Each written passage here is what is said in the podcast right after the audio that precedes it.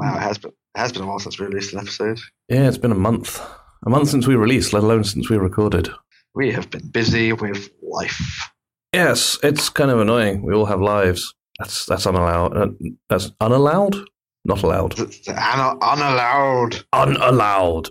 And are you? I'm perhaps affected by looking at a Polaroid I took of my cat. It's so stupid. I, I uh, have been playing Life is Strange. Oh yeah. Yes, and in that the protagonist uh, has a Polaroid camera and uh, just takes Polaroids of everything.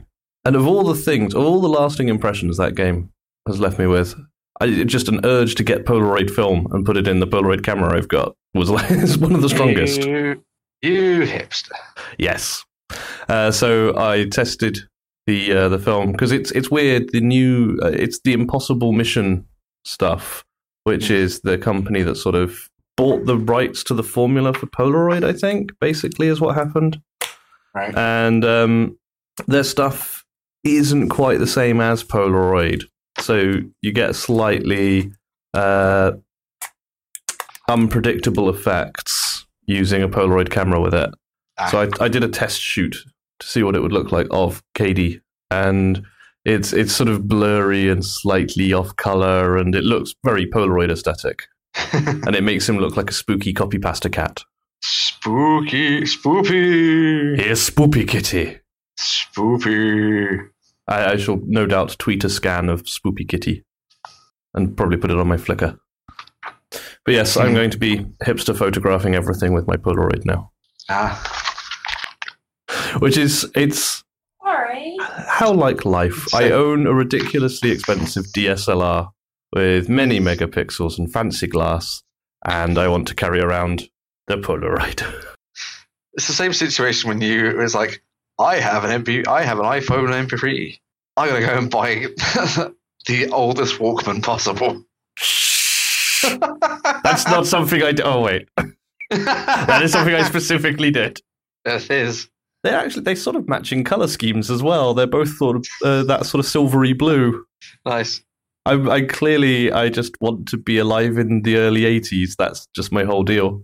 Well, I was alive in the early '80s, but I, I wasn't old enough to enjoy it. In the eighties, the eighties. Oh, Shall we do oh. one of those podcast show things? We could do. I mean, that is our whole our whole thing. Yeah, why not?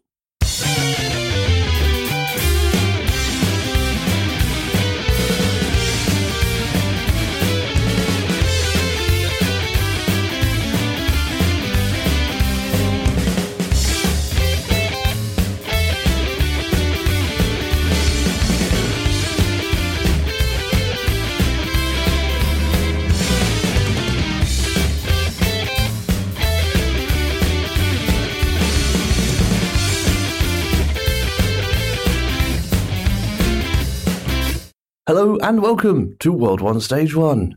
I'm Garnet. I'm Amethyst. Does that make me Pearl? I suppose you could be Steven. You could be Steven. But I, I, I would have been Pearl, but no one was saying Amethyst. So and how like Pearl to jump in and go, This is awkward, I must say something to make it less awkward. Uh, and in case you hadn't guessed from that, we're talking about Steven Universe eventually. Eventually, yes. I have But- stuff. We must first, yes, we must have the, the traditional question of Has anyone gone to the cinema? Yes. I've seen three films Good last Ooh. lord. I know. And I, I'm hoping that they are films that I want your opinions on, because uh, certain films that I want opinions on have come out. We'll, we'll, we'll soon see. Yes, what have you been to see? In in order, I saw Jurassic World, then I saw Ant Man, and then I saw Inside Out.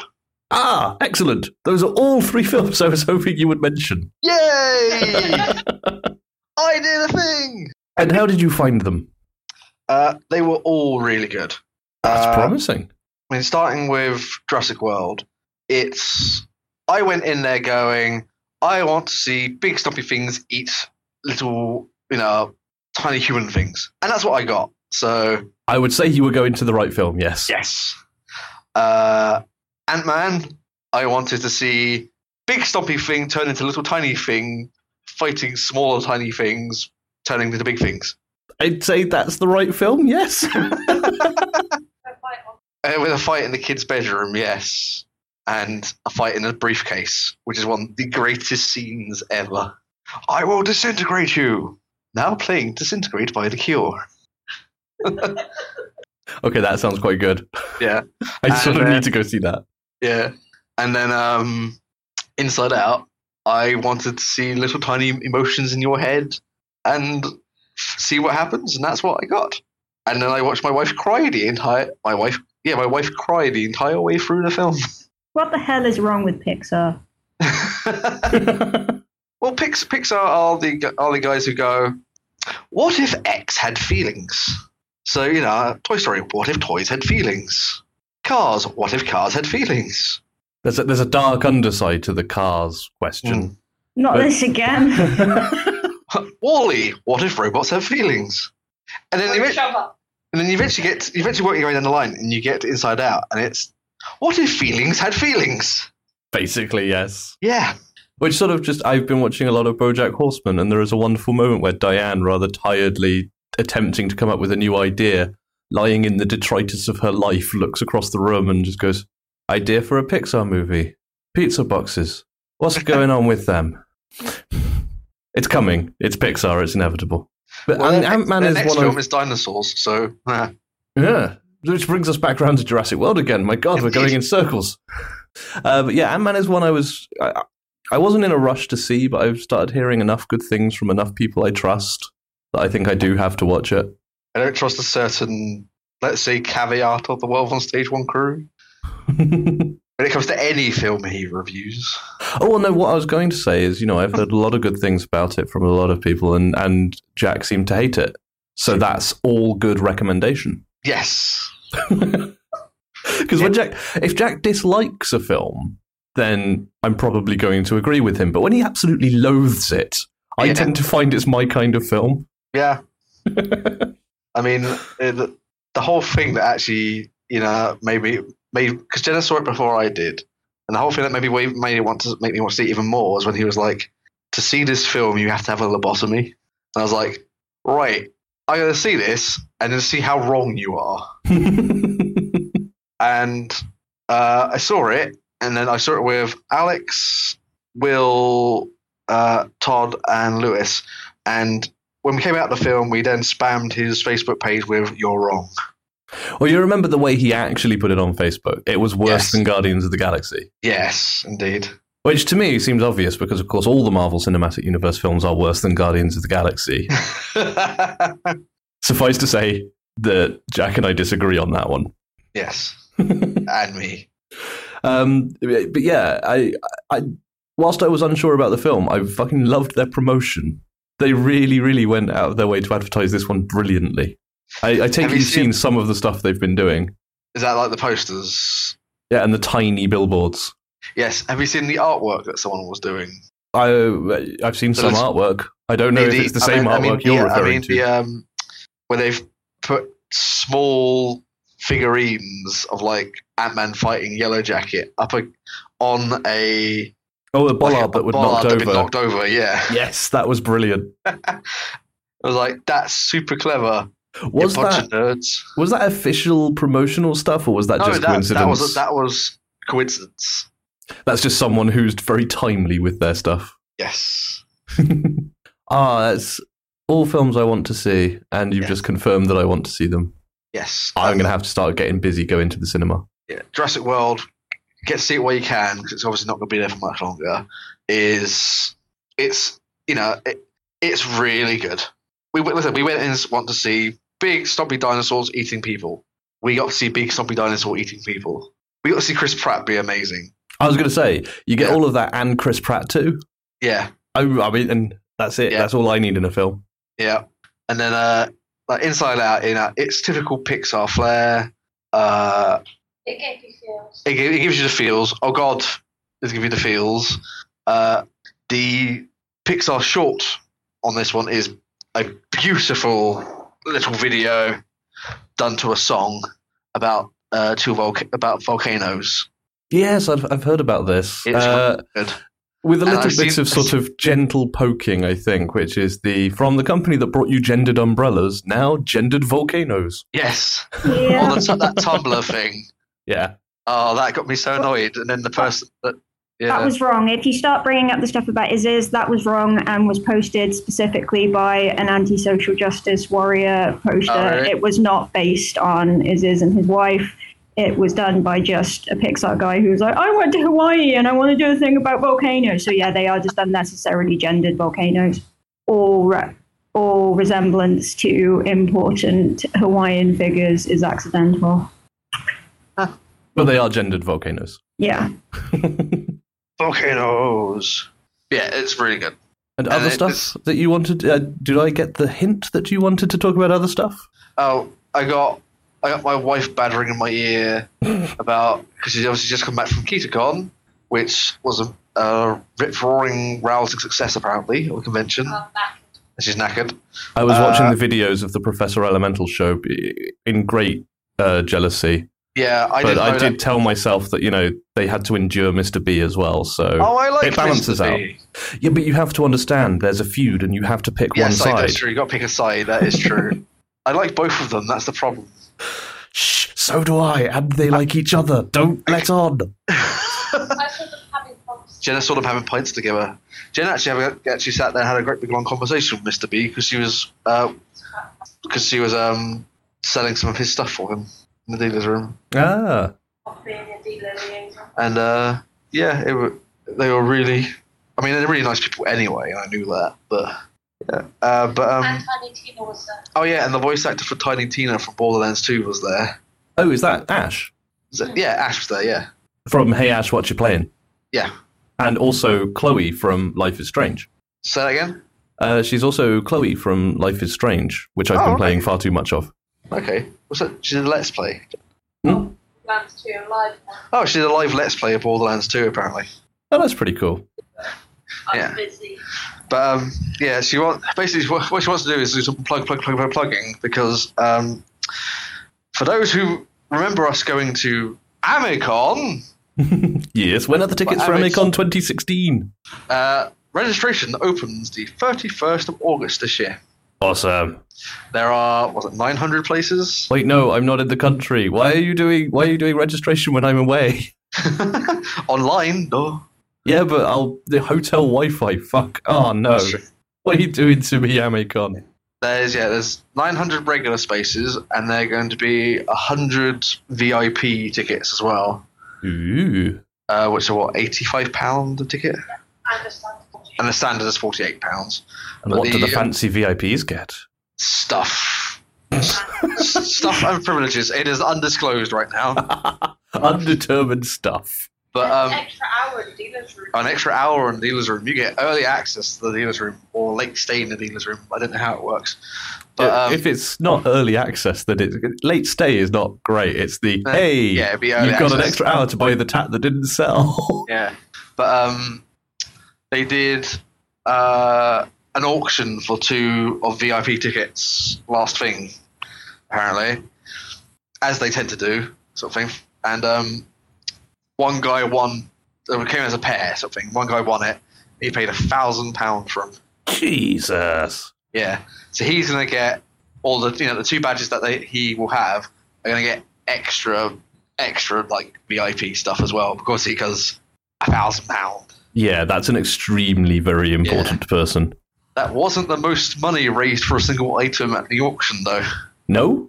That's Oh. because everybody's very nice about giving money to charity. Yes, it was all for charity, indeed. Yes, I'm not sure what the charity was this year, But they do a lot of work for charity. but um, yeah, the item that sold the that raised the most money was a orange box that came from Konami. Ooh, mystery box. Yes, Mind you. Konami have recently been in the news for being totalitarian, staff abusing bastards. so I wouldn't be surprised if it was just full of a turd. Was it? Did it contain a turd? Mm, uh, well, it depends how what you feel about Metal Gear Solid, Castlevania. Oh, so yes, it did. PES, football, you know, depends what you what you feel about all that. Um, but the guy who won the auction spent one thousand seven hundred pounds on it. That's impressive. That is impressive, and I think that's the most money ever raised for any item in the UK auction our anime convention. Very don't nice. me on that. I don't know for certain, but that's the most I've ever heard come out of one of those and this for a single item. Oh, we'll have to see if there's an auction at Nine Worlds. See if anyone's fancying trying to beat it. Yes, indeed. Because, you know, oh, can't let the little convention beat everybody else. Not that Keats is a little convention anymore, mind you. Still. Yeah. 1,700 people. Eh. I don't know if academics will spend as much money as weebs. well, not everyone at Nine Worlds is an academic. This is true. The, the academic track is just one track of Nine Worlds. There Also- are nine worlds and many Um, tracks. Also, you got the thing of uh, next year's Keita has been announced already uh, from the 1st of April to the 3rd of April in Birmingham at the Hilton. Same location, basically. Mhm. But registration hasn't opened for that yet. Oh, no, no, not They for. haven't announced it They yet. haven't announced it yet. See, They now are doing their own little competition though, because in every comp combat came a laser printed dick butt. Yes, I, I heard about the laser cut dick butts because I saw someone posting a picture of their flesh um, with the Uh, caption. Claire, yes. Yes, Claire, with the caption of that feeling when you forget you put a pound on a laser cut dick butt in your bra. Yes. Um, basically, they're doing a competition for take a picture of the dick butt in the most interesting location ever to win yourself a VIP ticket for next year. Well, Claire could have gotten off to a strong start with it She in her could have bra. done, indeed. But they got, they got to the 1st of December, apparently, to do so. So i got to figure out where we're going to put ours. And thanks to Zach's autocorrect, uh, KitaCon will now always be the kitchen in my head. nice. Y- Yes, it made a big post about the uh, epic journey back from the kitchen. Nice. Yes, it was uh, apparently a great success. So come to come to Amecon next year. It's going to be in the Warwick Arts Centre in Coventry. It's which is a the much better location. It This won't try of and kill us, It's one of the best locations for a convention in the UK. and has no intention of killing any organising members, Tried and tested. So yeah, unless it's decided to turn on us this year. Which is year. always possible. Always possibility. But uh, from when Jen and the guys went and had a site visit, apparently it's very nice. Like even more so, improved they've improved it. So Ooh. Yeah. Well, I mean, I say ooh, but I never saw what it was like unimproved, so I'll just go and enjoy it. yes, right. I will be back momentarily. I just got to go and do something in the kitchen. Uh, Marvelous. I can still hear you, though, so I can reply. Okay, cool.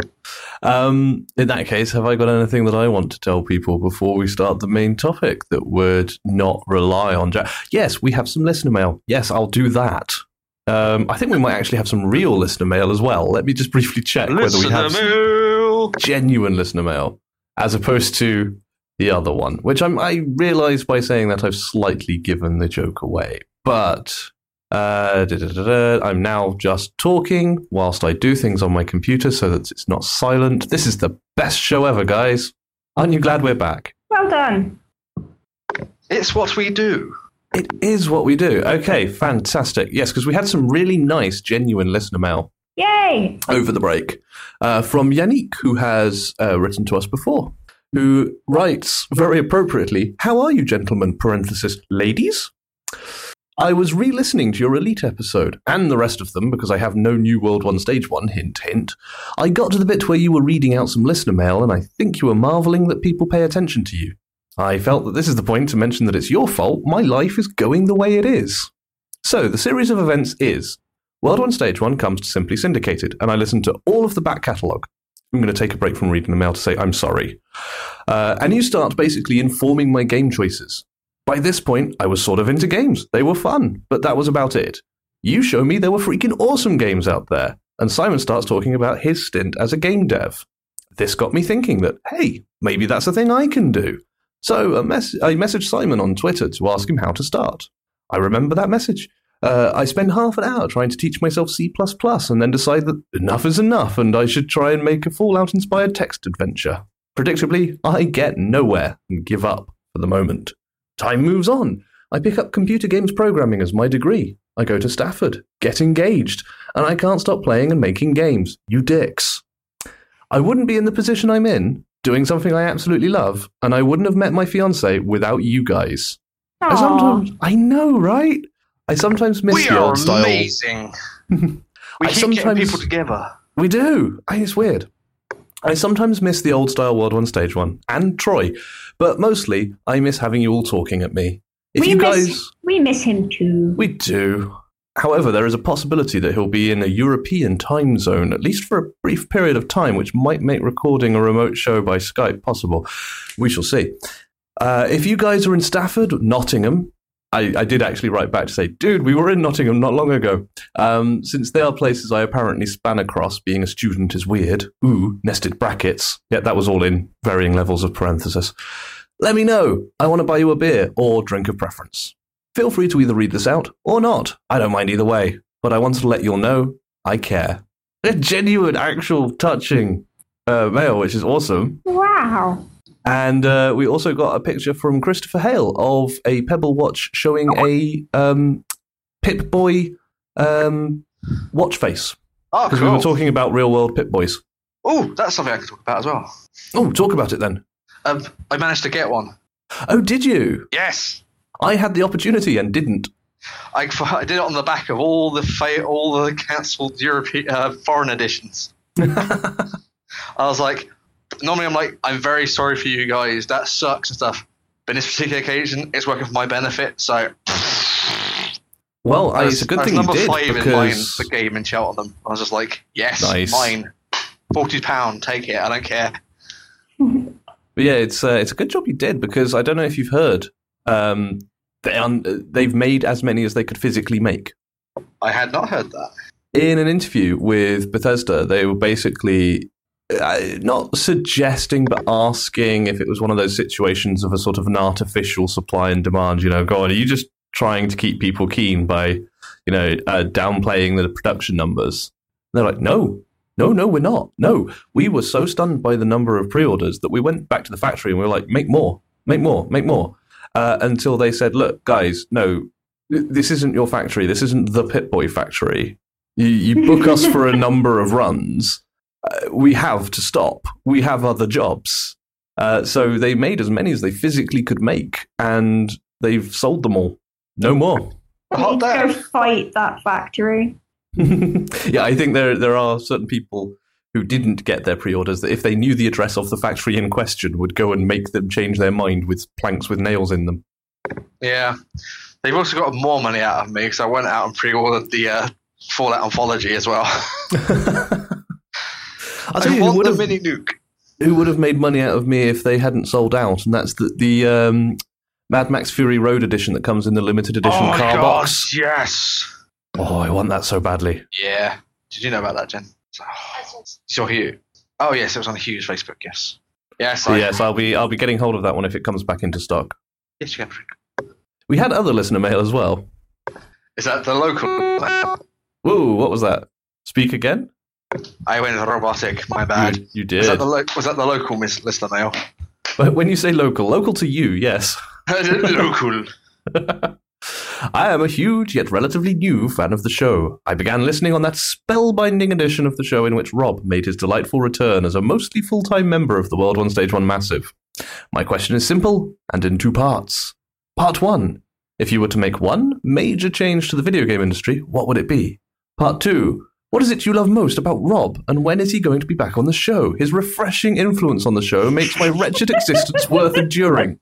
Please don't consider how I know Rob will not be recording tonight. Please. Regards, obvious not pseudonym, Bert Maletta. That is not Rob Coletta. So, Not at all.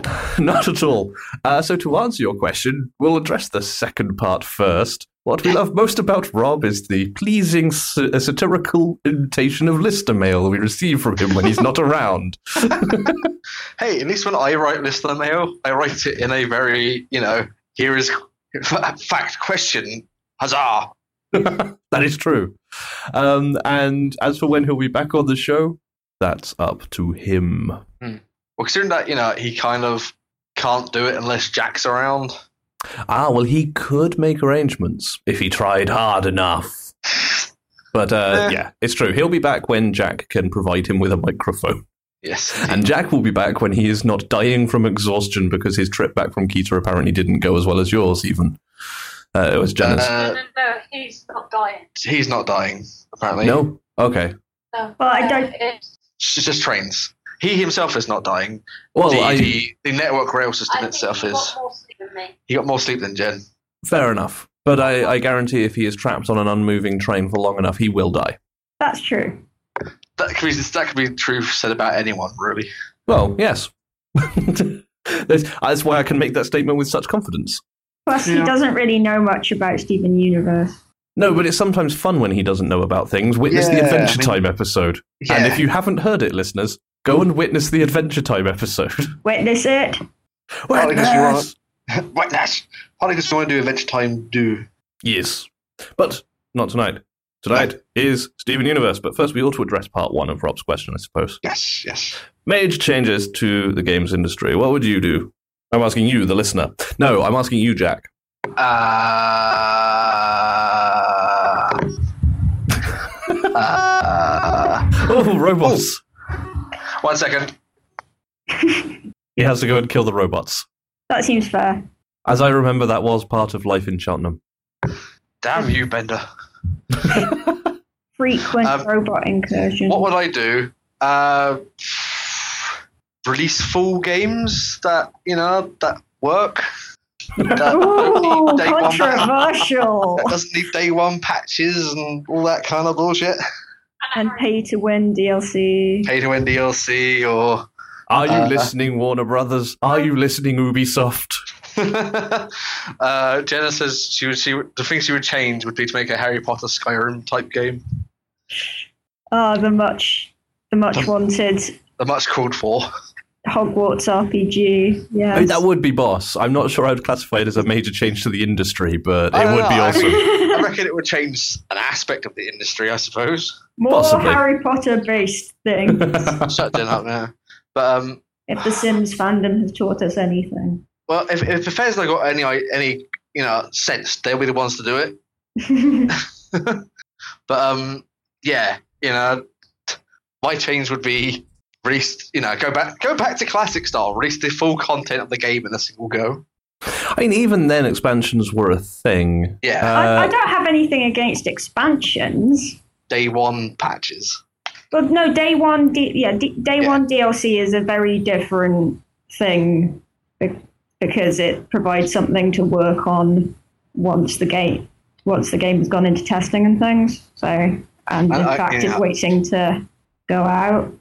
Stop rushing games for release. yeah, that that would be Yeah. my big one. Is publishers let developers tell you when it will be ready, rather not than the other way around. rather Yeah. than a franchised one game per year release cycle. I'm looking at you, Sega. Uh, looking at anything by uh, EA. Yeah. So yeah, I think we're all agreed on the major change to the industry: finished games. That would be nice. Uh, and if you want more information, please refer to the PC version of Arkham Knight when it's available. If it is Oh. ever available. I'd probably also say, you know, to go back and finish games that they haven't. They said, you know, I we're definitely going to release the thing to fix this, like a final expansion, and they never do. I'm looking at you, Lego The Hobbit. I'm looking at you, Half Life Episode Three. but Uh, now you said it. No, no, no, no, no, Reset no, the no, no, no, no. I didn't. I said Half Life Episode Three. That's a completely different thing to the thing that resets the counter. Okay. Because before they announced that game, they were doing the episodes. Remember, we had Half Life oh, Two, yes, that is- Episode One, Half Life is true. Episode Two, That is. but we never got the third episode. They then said they would do the third game instead, and then they didn't do that either. which Yeah. is why everybody theorizes that the number three is is anathema to Valve, and they just don't like it. Valve can only count to two, is what we're saying. Yeah. Which is ironic considering they released Left 4 dead. Oh, that, that- that's why I don't say they can only count to two. I say that they just can't count three. Well, no, you see, I think they, they can only count to two. They know the number four exists. They have no idea what you would do to count up towards it, but they can use it in a title. Because they've yet to release a Half Life higher than two, or a Half Life episode higher than two, or a Portal higher than two, or a Left 4 Dead higher than two, or a Team Fortress higher than two, or a Source engine higher than two. What version is Hammer, their engine up to, uh, their um, editor up to? Let's have a look. Because I bet that's the exception to the rule. The Valve Hammer editor is up to version 4.x. There we go. That's the only thing they can release in versions higher than 2. They're learning. They're practicing. Yay! okay, uh, shall we transfer this to Beach City. Yes. Sounds like a plan. Okay, let's keep Beach, uh, Beach City weird. So, tonight's topic of conversation Steven Universe, which is on hiatus between bombs and I need more of it. Bum, bum, bum. Jenna still needs to watch it. I still need to watch more of it. What are you up to? So, we'll try and avoid too many spoilers. Uh, I'm not so fussed about spoilers because I've I know enough by you know spoiling myself. So, Ah, okay. Ah, okay. but cool. um, the last stuff I actually watched was um, no, no, I haven't. No. I get really confused because I keep watching a lot of it on Cartoon Network as well, and they are not the best at showing stuff in a continuity that works. Right, okay. Since since Cartoon Network have changed their style, or, the, or pretty much all their shows to here are 50, you know, here are all our shows like 15 minutes, you know, Hmm. nice quick chunks, and we like this. What we'll do is in a, in a half hour segment, we will take two random episodes from two pe- periods in the fucking timeline. So Adventure Time is great. You can have like an episode from the first series, and an episode from the latest series. that's quite disturbing. That's a really Well- painful contrast. yeah, I know, right? So you get Finn with his, you know, Finn's starting voice to Finn's 18 year old voice now, and it's just like, ah, fuck. And let's face it, the, the somewhat jarring tonal difference between the two. Yes. Oh yeah, and then they did the food chain episode a lot, and we like that. Ah, That's such a great episode. that's such a creepy episode. It's- That's creepy, because though. Magic Man is there. Magic true. Man. Do you know Fuck why it's so Man. creepy? Because LOL Japan. That Oh was my- that was a guest Japanese guest director. Ah, oh, I didn't know that. Yeah, it was uh, the guy who did Cat Soup. He does a lot of the weird abstract anime. Okay. You know. So if you Hence look the weirdness and the abstractness. Yes. And Well, ma- it didn't once- seem that out of place. For a Adventure Time, no, but when it, even like, like you know the art style was different. But yeah, um, And the birds. and the bird, yeah, I made the birds the the Finn and Jake's tweeting bird music as Jenna's ringtone. So when the phone goes off, she gets and like the whole thing. I was like, she wanted it, I suppose. Uh, Um, you asked for it, you can't unask for I, it. You offered. I did. I did offer, mind you, because I Well, learned. that how was to your make, mistake. Yeah, I finally learned how to bring, make, make ringtones with iTunes. So yeah, took So all long. bets are off. Yeah. Uh, Christ, I, I really have no idea. The last thing I remember watching, continuity wise, was the was um Ruby and, and Sapphire ref, Garnet's refusion. Oh, okay. At the Which motel. one? Or do you, do you mean after at, at the, the end of season one in the prison breakout, the first time they're broken apart? Or do you mean Yeah. in season two when they're having an argument in a motel? Season one. Okay, they're Okay. very different situations. Yes. Yeah. so you G- Garnet's song, you know. yes. Okay. Yeah, stronger than you. So you Yeah. have seen season one, but nothing from the season bombs. I've I've probably box, rather. I've probably seen episodes from season two. But not in order. Because because Cartoon Network's amazing continuity situation. But yeah, I I couldn't give you exacts. Fair enough. We won't dwell too much on season two then, except to say that um, Steven Universe is a show that uh, absolutely follows what I saw recently as quite a good description for sort of modern cartoons, which is season one, happy fun adventures that gets you invested. Season two, hello naughty children, it's trauma time. Yes. As opposed to Over the Garden Wall, which just had one season that apparently just went, Ten episodes, What? yeah. yeah, 10 episodes that just flip flopped wildly between the two. We have that on our Skybox to watch. We haven't watched it yet. It's that those guys. It- Uh, true, it's on demand, isn't it? So. So Steven Universe is a cartoon on the Cartoon Network. It is. It is made by Rebecca Sugar, formerly a member of the Adventure Time team, which Hmm. explains the similarity there. But, And a writer of songs for Marceline. Yes. but the general prevailing fan theory is that Rebecca Sugar got sick of being told that she couldn't put Marceline and Bubblegum together as a couple, so ran away and made a show entirely about lesbian gemstones from space. And then when they asked her why they were all lesbian gemstones from space, she was like, they're monogendered and come from space, therefore it's not lesbian. Please put me on the Cartoon Network. Well, you know, the the the, the bodies aren't real. Yeah, they're just projections. These these these beings are literally gemstones. You don't have to eat. They Some of them don't. Some of them don't even do it. It's disgusting. but of course, um, one of Rebecca Sugar's first loves in animation was actually Invader Zim. And uh, I actually there isn't any Zim fan art on her DeviantArt, which makes me sad. Aw. There used to be. They used to be, but she does still have a DeviantArt page up. That sounds really ominous. They used to be. She's deleted it all in shame because she was indeed a 13 year old Zim fan drawing carbon copies of Zim and GIR and Dib. It's actually Ah, quite adorable. Her DA uh, has a journal post on the front page from 2006 um, about a, a sort of webcomic company she was starting with a friend, and now you just think you've got a TV show on Cartoon Network. What went wrong? So yeah, the, uh, the the Cartoon Network show is about the Crystal Gems and the titular Steven universe. Uh, the And Crystal Steven! Gems and Steven! Uh, they are alien intelligent gemstones who project bodies. It's weird, okay? You They need to get past this. They are thousands of years old. Oh my, yes. Uh, diff- differing numbers of thousands in the different cast. You've got uh, Garnet and Pearl, who are the, the sort of senior members of the Crystal Gems left on Earth. It's mum and dad, essentially. Well, mum and mum. Mum and mum. Greg is dad. Greg, oh, yeah, Greg is dad, but Do Yep. not do not undermine the role that Greg plays in his own oh son's no, life, I mean, please. 'cause- 'cause Greg, Greg is amazing.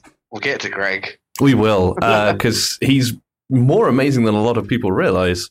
Uh, so yeah, you've got the the mums, Pearl and Garnet, and Amethyst, who is still very very old, but less thousands of years old than Pearl and Garnet. Young 'Cause- by the gem standards. Yes, she's only about five thousand years old.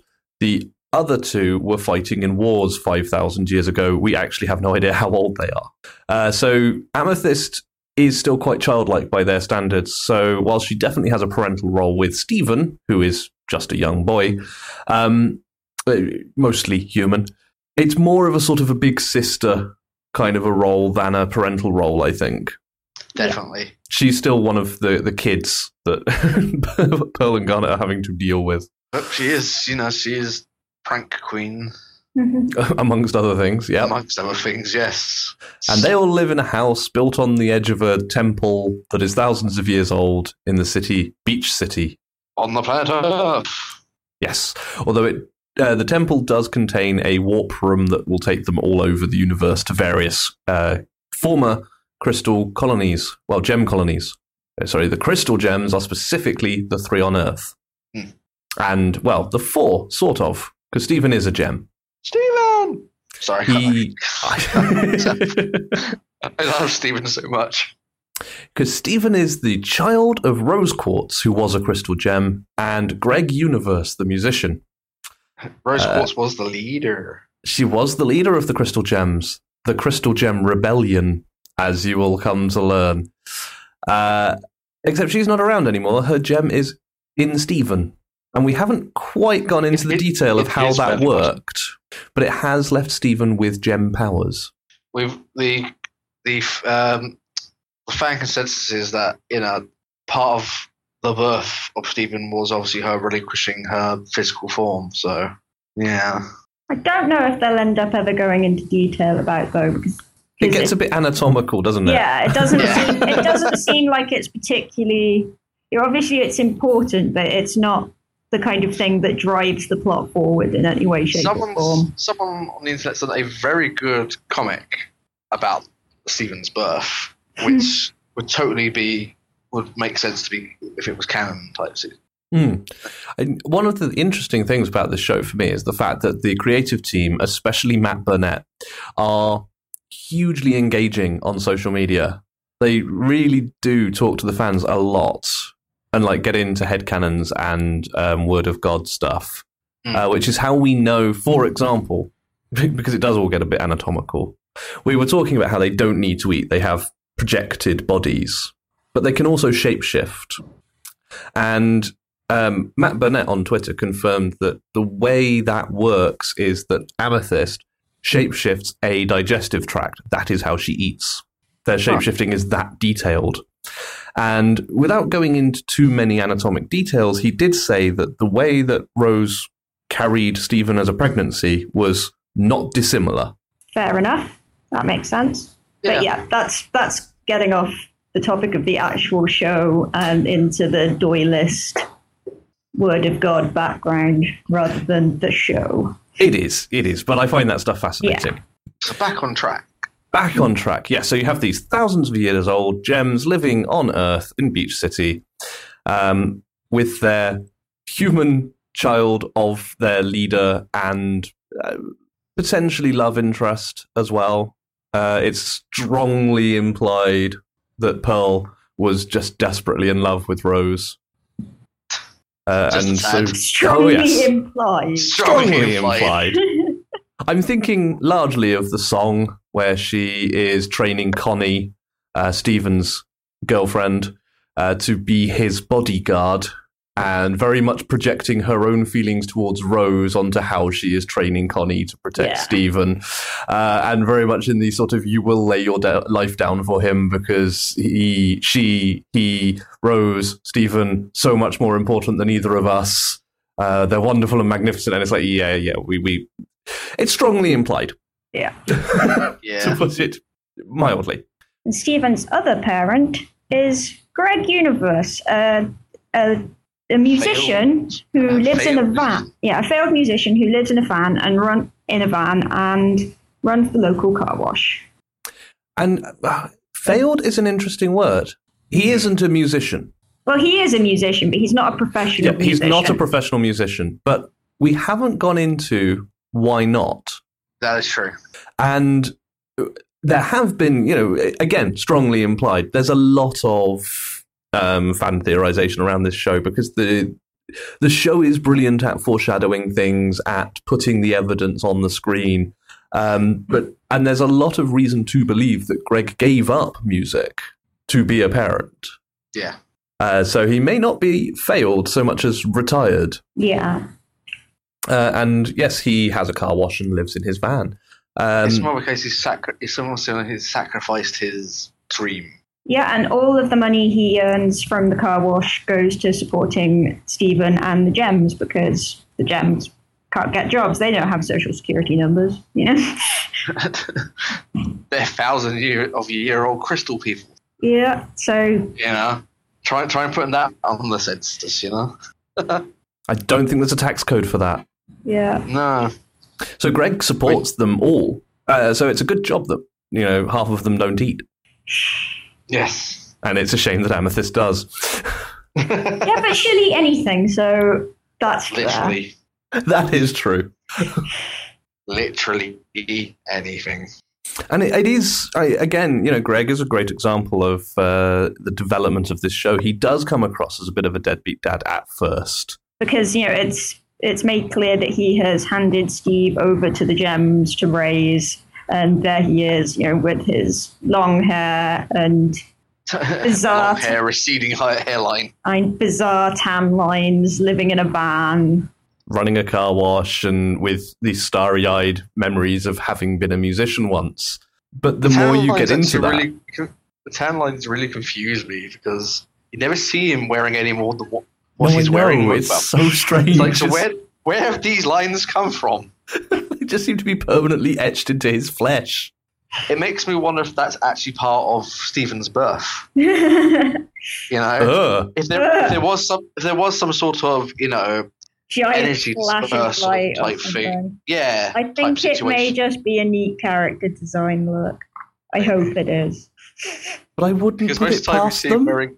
Well, yeah, they did cut their teeth on Adventure Time, Cause I mean, what? the they- land of I terrifying continuity. yes, Adventure Time's continuity is is laughable, to say the best, but still. But he um he what he wears a vest and shorts. Yep. And sandals. he lives on a beach. Why Yeah. not? Yeah. Yeah. That's true, but just these tan lines are for a s like a short sleeve shirt and stuff. But you never see him wear any more than the vest. It is quite disturbing. this is not something to get stuck on, but we are. No. I'm Just not like, quite. ah. Why are getting stuck on this? No, I'd let's say- get stuck on Onion. No, don't get stuck. Ah! No, Onion is the terrifying chi- child of the core child that lives in Beach City. He can't be more than what five or six years old. People of Beach City are amazing. Yeah, They're, they're Onion sees all, knows all. he is a tiny mute child who follows Steven around and occasionally steals his stuff. He is either Steven- Steven's friend or his enemy. We're not entirely clear. We think friend He's on at this point. He's on Steven's phone. Well, He, Steven does have his number. So Steven loves everybody. That is true. because he is Rose's child, and Rose saw the good in and loved everything. But yes, it's uh, a city inhabited by various colourful background characters. There, there is Onion and his brother Sour Cream, who is a local DJ, uh, Yes. aspiring DJ. Their, their mother Vidalia, who has been recently revealed as a, a friend of Amethyst's, a bit of a Hellraiser friend, uh, who settled down and married Yellowtail, a fisherman. You'll, you'll sense a theme coming here when it comes to the character names and professions. Somewhat, yes. Uh, Mr. Fryman owns the Beach City Fry Shop, I love the Frymans. They're great. and he has two children Peedee Fryman uh, and Ronaldo Fryman. The first, right, I'll say this. The first time I saw Mr. Fryman, uh, I didn't realize that was his hair. I thought it was his hat. It wasn't until um, which episode with the uh, the mascot costume. oh, God, that one. Yeah, and then th- that's when he, when he took the visor off, and I was like, "Oh god, that's his hair." like, ah, Uh, Ronaldo is great. Ronaldo is one of the kids of Beach City, and he runs a blog called Keep Beach City Weird. And uh, he he is torn between trying to expose the crystal gems because they are the weird, uh, but then he realizes when he comes closer than ever to his dream that if he gets rid of the crystal gems, he also prevents Beach City from staying weird. Yeah, that He- episode is strange. He is the local conspiracy theory nut. He is obsessed with the idea that snake people or Sneeple have in- infiltrated every level of society, among his various other conspiracy theories. with his amazing, you know, the, the iconic pictures on a wall with strings, the web, like you know, uh, the web of madness. There's a web of madness in his light in the lighthouse of all places. But of course, every madman needs a lighthouse. Every madman needs his lighthouse. Uh, you got Mayor Dewey Dewey. and his son Buck Dewey. Buck Dewey is the leader of the Cool Kids, of course, a group of teenagers that also includes Sour Cream. And seeing as we are talking about the uh, the wonderful naming, Jennifer Pizza. whose family own the pizza shop, surprisingly enough. Yep, Nanefua Pizza, Kofi Pizza, and Kiki Pizza are Jennifer's uh, family, and they run Fish Stew Pizza. Oh, Nanny is amazing. Nana's And amazing. is amazing. That that episode where um, you know, they the the, the, the Joes are fighting and they abs- the pufferfish and accidentally break the sign again. yeah, Yeah, and just a bit on the on the um the beach where she's like she has a plan. It's like you keep she's like you keep up with me, Steven. He's like, yeah. One of the weird things about Nana Pizza is uh, she's based on uh, the grandmother of Ian Jones-Quartey, who's one of the artists and animators who uh, also voices Wallow in Bravest Warriors. Oh, Uh, right. Also Awesome. worked on Adventure Time and various things. Now, uh, okay, admittedly, you think uh, someone basing a character on their grandmother, not that weird. Until you find out their grandmother is Theodosia Okoh, who uh, designed the flag of Ghana, introduced hockey to the country, and is generally just celebrated and very famous in Ghana. That's cool. I And she that. is uh, immortalized in the fish stew pizza um, elder. I, I love that. I think that's just a, a wonderful little nod. Other teenagers in the town include Lars and Sadie, of course, who work at Steven's favorite shop, the donut shop. They are very much a will they won't they couple. Lars is a jerk. He yes, but Sadie loves him. She shouldn't, possibly. No. Actually, no. Lars's ears confused me for ages until I realized that he had stretched earlobes and was wearing one of the um, ones that just the, the clear ones that holds Yeah. them open. Because I thought he just used to have stretched earlobes and had taken the plug out or something. Yeah, I, I kind of saw that. until I well. noticed until I noticed you know, the inside color of the plug and things. I was like, oh, okay, that makes more sense. Yeah, they're, she's tiny, Yeah, you know, comparatively. She's, isn't she's her mum the other type. post office worker, post delivery person? Oh, I don't know. I thought that was her mum. Might be. It looked like her mum. Then we got Connie. Of course, Connie. Uh, also known as Anthy. yeah, Connie is one of Oh God, yes.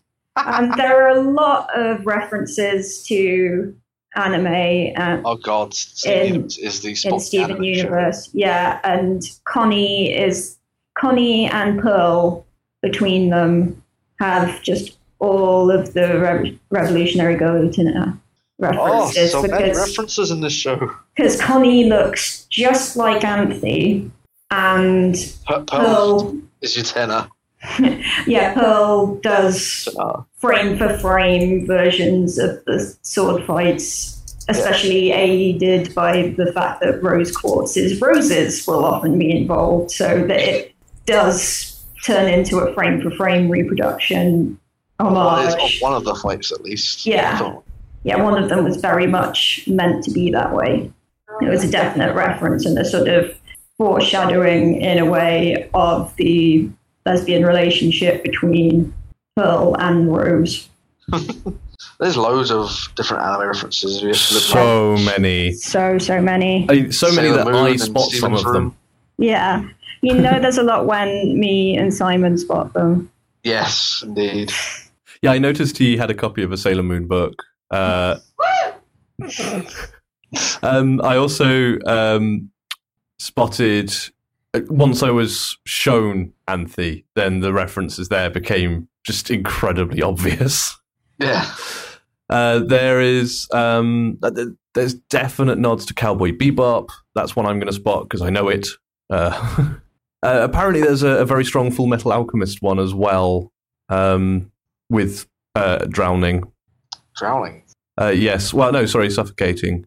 Um, in terms of, uh, I'm just trying to remember if this is in something you've seen, but uh, uh, Lapis Lazuli has a, a sort of Oh, water Lapis. version of herself Yes. that tries to uh, kill Steven and Connie in a way that is extremely reminiscent of Sloth from Full Metal Alchemist. Oh, from the original FMA. Yes, Uh, yeah, yeah. Maybe. I go.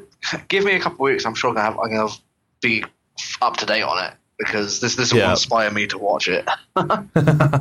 um, the, the game ones are ones that perhaps I, I spot a lot more often. Yeah, there's lots of game references. There well. really are, um, including Final Fantasy in Yeah. quite a wonderful way. Which is um, the the action figures one. I don't know if you remember that from uh, when Holo-Pearl is trying to teach Steven how to sword fight. yes. it's got uh, Yeah. Cloud with the massive cloud, sword. Along That with um, like harsh. a Moogle and a Sonic, and he's got so many little action figures. Pikachu. Uh, I yeah, there's a can't remember if Pokemon of there's a- some kind there. Oh yeah, I think it's a Pikachu type thing. But it's um oh, which Final Fantasy character is it that does just get impaled through the chest with the giant sword? Alice. In the toys. No, not that So- one. it's Cloud. Uh, it's the Cloud toy. Yeah. But it's Yeah, there isn't. There isn't an Aeris toy. Toy. No, no, there isn't an Aeris toy. that would have been a bit that too on the nose. That would have been right on the nose. Yeah. but yeah, um, yeah, it is the the Cloud esque big yellow hair, big sword one. There's like a Gundam, all sorts. Yeah, they do uh, get in a lot of references. It's it's very very heavily um, packed with pop culture reference. For example, Connie's favorite book series is very obviously a mashup of Harry Potter and his Dark Materials. Yeah, it is. Child wizards with animal familiars. Yeah. Nice. And that's responsible for one of my favorite jokes in the show, which is when Steven gets all confused and starts asking her questions. And it's like, didn't you read the earlier books? And it's like, there's an order? No, I just picked the one with the coolest cover and started with that one. Uh, which upset Connie quite considerably, as she does seem to be a very sort of regimented thinking kind of girl. Well, if you if you see her, if you meet her mum, that would Yeah. lot. She So, and she and Pearl have a lot in common that way. They like things to be in order and sensible and organized. And oh God, what are you doing? Uh, and it also gets referenced in other media. Uh, I'm specifically thinking of an issue of Batgirl, uh, which had a club scene, um, a nightclub, and in the background there were uh, two characters who looked a lot like Garnet and Pearl, just hanging out in the corner. nice. It's a very, very cool little shout out. Yes, that they are the people of Beach City. They are. And the general conceit is that the crystal gems are on Earth, defending it from uh, gem creatures that come from space and uh, attack Earth. And it starts off a bit Monster of the Weeky. Yeah, with various gem based monsters and traveling to different interesting gem areas that Pearl will give little history talks about. And then they'll fight the bad guys. Steven will learn something. It'll all be really, really cute. Maybe Connie's there, maybe she isn't. And then they all go home, and Steven usually makes waffles or eats some cookie cat ice creams. So that's the thing. It's not always Steven that learns the lessons. That's this show, true. is it? Many times, Steven is the one teaching the lessons. Indeed. But early It's his. on, Oh, early on. yeah. So this is how it starts, but then It- but then it's- other characters start learning the lessons, and then more and more backstory gets revealed, and then Steven finds a mirror that he makes friends with, Oh, and then After Yeah. a few A references to gem hand. battlefields. and then a giant hand attacks the planet. Yeah. So yeah. and one of his best friends is torn into two pieces. It's Steven's um, humanity, basically, what teaches the gems. because they are very alien.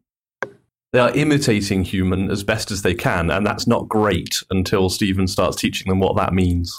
And through the different adventures, you just start to get this insight into the fact that the, the Gem Empire was huge and is now mostly in ruins. So you, you start to get just the fringe of this story of something happened to the gems as a race and now there's just these remnants that are angry monsters that are coming after Earth, and and quite not quickly, but as the season goes on, it becomes apparent they're coming after Earth because the crystal gems are there. So their story about being there to defend Earth starts to develop a big plot hole, which is it wouldn't need defending if you weren't here. Well, it's part of the thing is to do with the fact that wasn't Earth originally an, a uh, we're trying to be teasery rather than spoilery. Yeah. I think is the let's say it had a very when it came to the war, it had a very significant part. Amethyst was born on Earth. Mm. That's that's a nice teaser Yes. for the role of Earth in the war, and it's also a nice teaser for why the rebellion started. Rose Quartz formed this splinter group, the Crystal Gems, and this is the huge spoiler. We've teased that bit, and then we're spoiling this. I don't know where the logic's coming from. yeah, we're making some weird choices. I'm not really sure.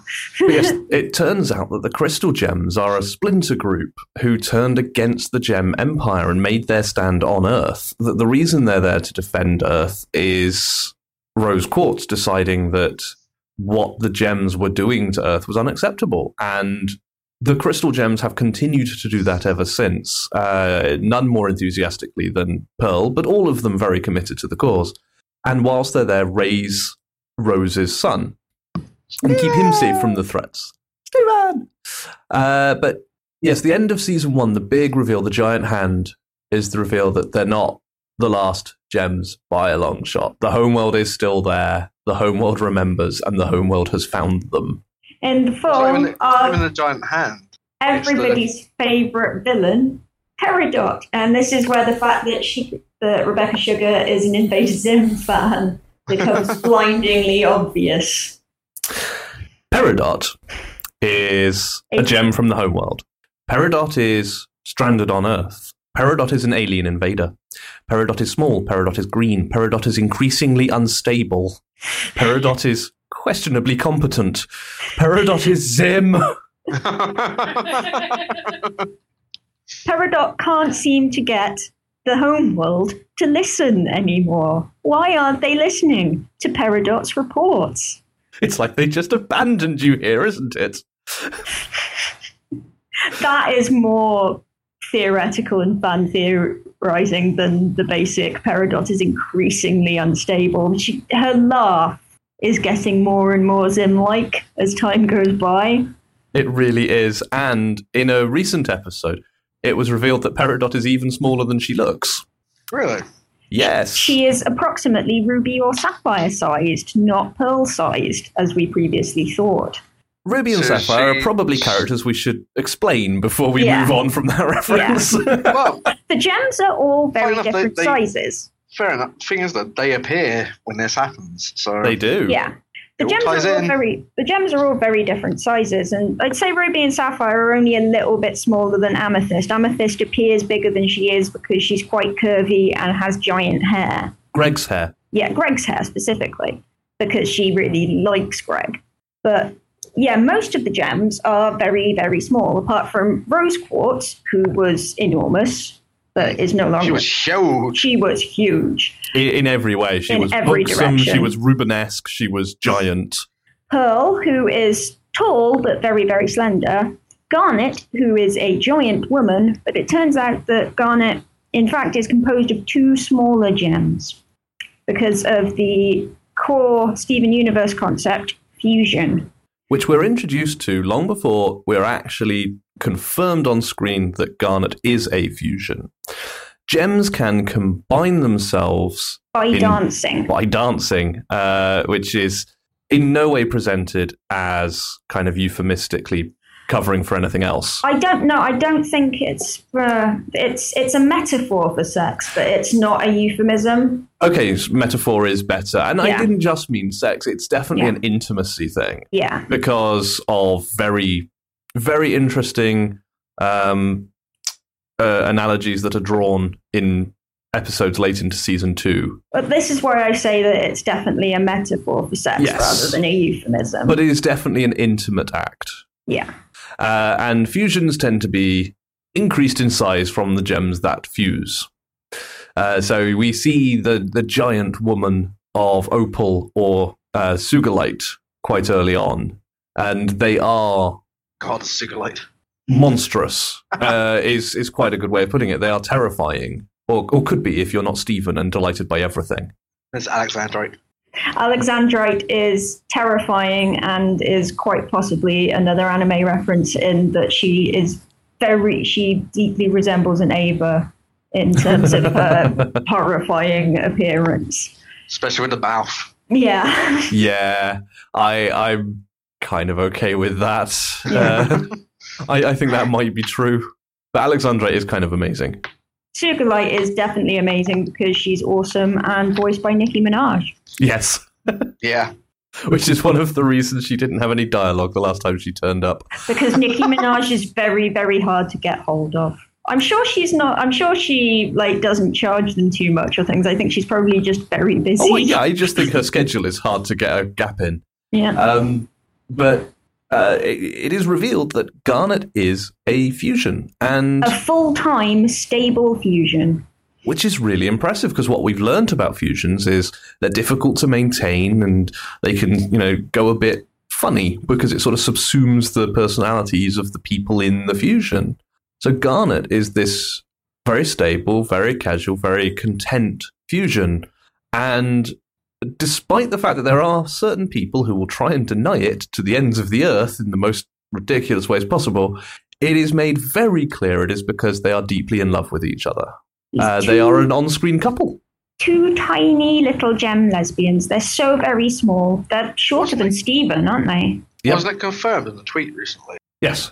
Yes. Again, word of Godded. But once Um, again, that's doylist, not Holmesian.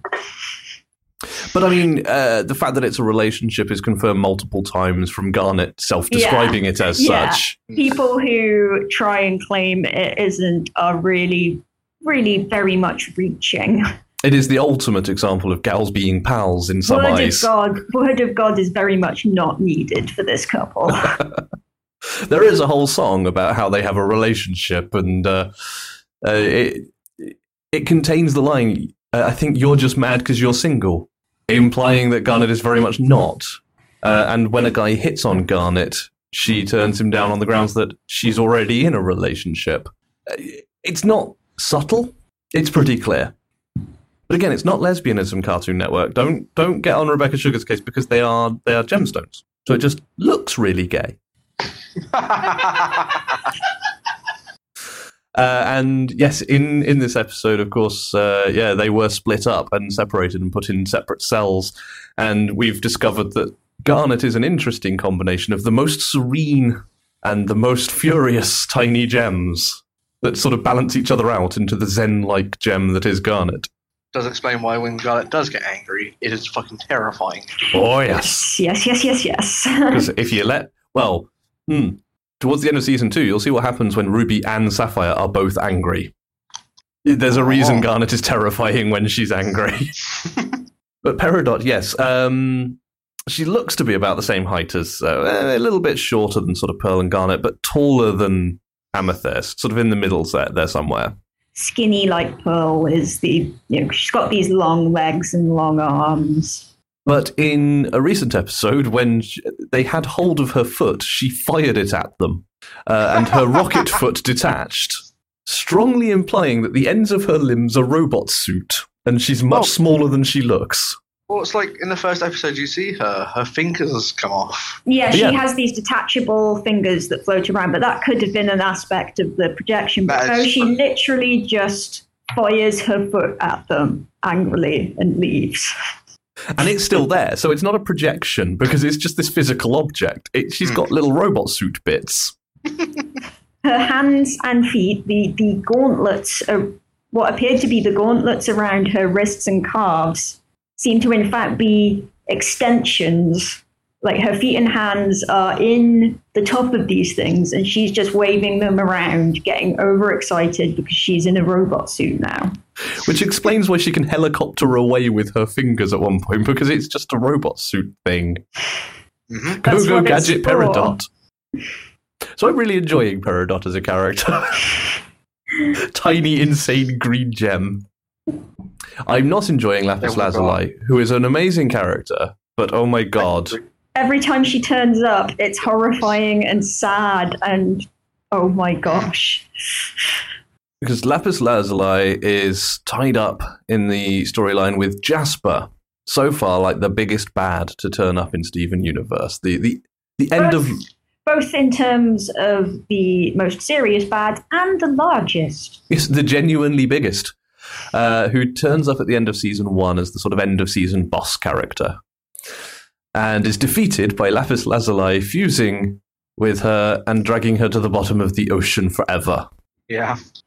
which changes the tone of Beach City a little. This lovely town on the side on the shore when was- Steven looks out at the ocean and, and knows that there's a fusion at the bottom of the ocean. Yeah, this this lovely town has now suffered an alien invasion, and there is a deeply angry and conflicted beast crawling around on the bottom of the seabed, just itching to get out and trample the entire town. If only Jasper can get control back. Him and his family specifically. Yeah. Hence the Hello Naughty Children, it's trauma time tone of season two. Because the secret is out now. The gems can't really keep it from Steven any longer that they're at war, and it's just going to get worse from here on in. It doesn't go completely into a war story immediately, but it does change the tone dramatically into a much more um, complicated narrative. Especially in terms of Pearl's characterization. Yes. Hmm. She is getting uh, a lot of exploration because, resulting in a lot of hate. yeah, but from also a lot of love. A lot of love and a lot of hate. She is basically. It's- It turns out that she's basically.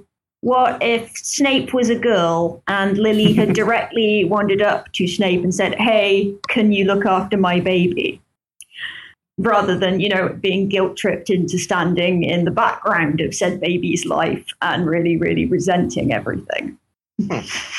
So if Snape had been handed this baby And and also if um, and had lots of really nice friends, it's going to be a really yeah. complicated analogy because it's like if if Lily Evans had directly handed Snape the baby that she had died in childbirth to give birth to. I, now I see how that falls apart in a literal sense, but on an emotional level, that's what's going on here. Yeah. Uh, so Pearl has got an interesting emotional response to raising Steven. He represents, you know, the last remaining piece of the woman she loved, and also the reason the woman she loved both couldn't return that love in a relationship and is no longer alive. Yeah, it's just it's an interesting when you really have to think about it like that. It gets it kind of like explains a lot about Pearl. Yes. Oh, yes, it does. Pearl is a naturally very highly strung individual as it is. And this appears to have sort of pushed her over the edge at times. and Is this is the spaceship episode from season two? the, That's, the no, giant that's hound. season one. No, no, the space when she when Pearl decides Yeah. she wants to build a spaceship and leave, Ah, Take yes. Steven's spaceship. Yeah. That is That season is one. season one. Yeah. yeah, which really gets put into context more by season two. Yeah. Mhm. Uh, and also, you know, it's revealed that um, very much this protecting Earth from the gems is Rose's last, you know, command to the crystal gems, and that is why Pearl is so dedicated to it, to uh, self-detrimental levels. Yeah. Uh, and yes, uh, season two introduces Peridot as a sort of a, a- an occasionally recurring minor antagonist, um, which gives them the excuse to continue jumping around the Gem Empire. Uh, but uh, it's mostly Earth. She's mostly trying to repair transporters and communication stuff on Earth and maybe restart Earth for the gems, which is a, a big threat. Hmm. Yeah, it is once again another one of those cartoons that gets very, very serious very, very fast. Yes, uh, to the point. Shall we talk about the the tackling of some really interestingly dark subject matter? I want to talk about how T Pain was getting confused and upset that it was getting so dark. Okay, T-Pain? yes, yes, What? do do. Yeah. Well, it, it turns out that he's a fan and was talking about it on Twitter. So, yeah, that, that was interesting. Yep. Yeah. Uh, So now people really, really want him to end up being like the voice of an amethyst based fusion because it turns out that amethyst is his favorite character and people were drawing him loads and loads of fan art of him and amethyst just hanging out watching tv yeah, just out of nowhere, there were a couple of tweets on T Pain's feed, just uh, like, "Am I tripping, or did Steven Universe used to be like a happy, funny, silly show? This season is hella, fe- uh, hella feely and deep, a little dark, right? Then why is Steven Universe making me cry?" And that's what kicked off a lot of the fans saying, "Who's your favorite gemstone?" And yeah, T Pain is just a massive Steven Universe fan, which is awesome. Yeah. But it's uh, one episode in particular really stands out for me from season Mhm. two, which both introduces a wonderful, wonderful character, Oh. a, a fusion, the fusion we hadn't yet seen. Because in season one, we see more or less every combination of the gems that you could see, apart from one. Oh, it's just the. yeah. Because uh, you see Sugilite, um, you see Opal, you see Alexandrite, but you don't see what happens if Pearl and Garnet fuse. Hmm. And uh, what results from that is Sardonyx, who is amazing. voiced by Janelle Monáe yep. And seems to be a a giant fusion magician. dressed in Janelle Monáe's trademark tux and bow tie Hence the magician, really, because that's a good Yeah. magician look. yeah Um, I think the most disturbing thing she does is rotate 360 degrees in the torso. Yeah, Uh, yeah, yeah. She can do that, but she she is a combination of Garnet's confidence and Pearl's perfectionism. So, whereas Pearl constantly strives to be perfect, But never feel never feels perfect at any point. Sardonyx with Garnet's additional self confidence and future vision, so she knows it'll all work out, is just the most self-confident, aggrandizing. I, I'm not going to say arrogant because the thing is, she can absolutely back it up. Character you will ever meet. And her weapon is a combination of Pearl's staff with Garnet's um, gauntlets on the end, making giant hammer ends. so it's just a huge warhammer. Wow. Uh, she's kind of amazing and um, adopts very Bayonetta poses in front of the moon. Talking Speaking of of references. yeah.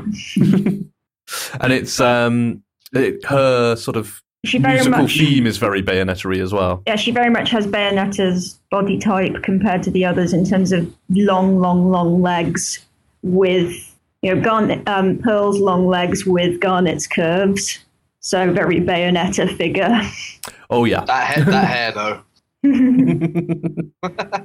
Hot dog bun. but that episode, it followed an episode where we'd seen forced fusions, fragments of gem forced together, and this upset everyone, but none more than Garnet, for whom Wow. uh, fusion is, of course, quite a big deal.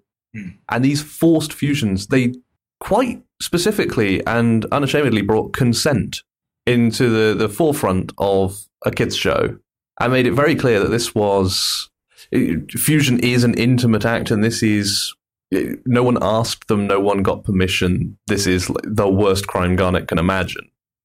So when she finds out that pearl has been manipulating situations to encourage garnet to fuse with her to form sardonyx when there's no need to garnet's consent issues come to the fore again. And this is between characters is uh, A s- it's a s how many episodes does this go on for? It's not sorted out by the end of the show, is what no. we're saying. and, and there are multiple references to steven going i like cartoons where everything's wrapped up at the end and then garnet and pearl just walk past each other in stony silence and that's the end of the episode and you go holy crap that's dark. And yeah it takes four or five episodes to um, deal with this betrayal of trust and violation of consent.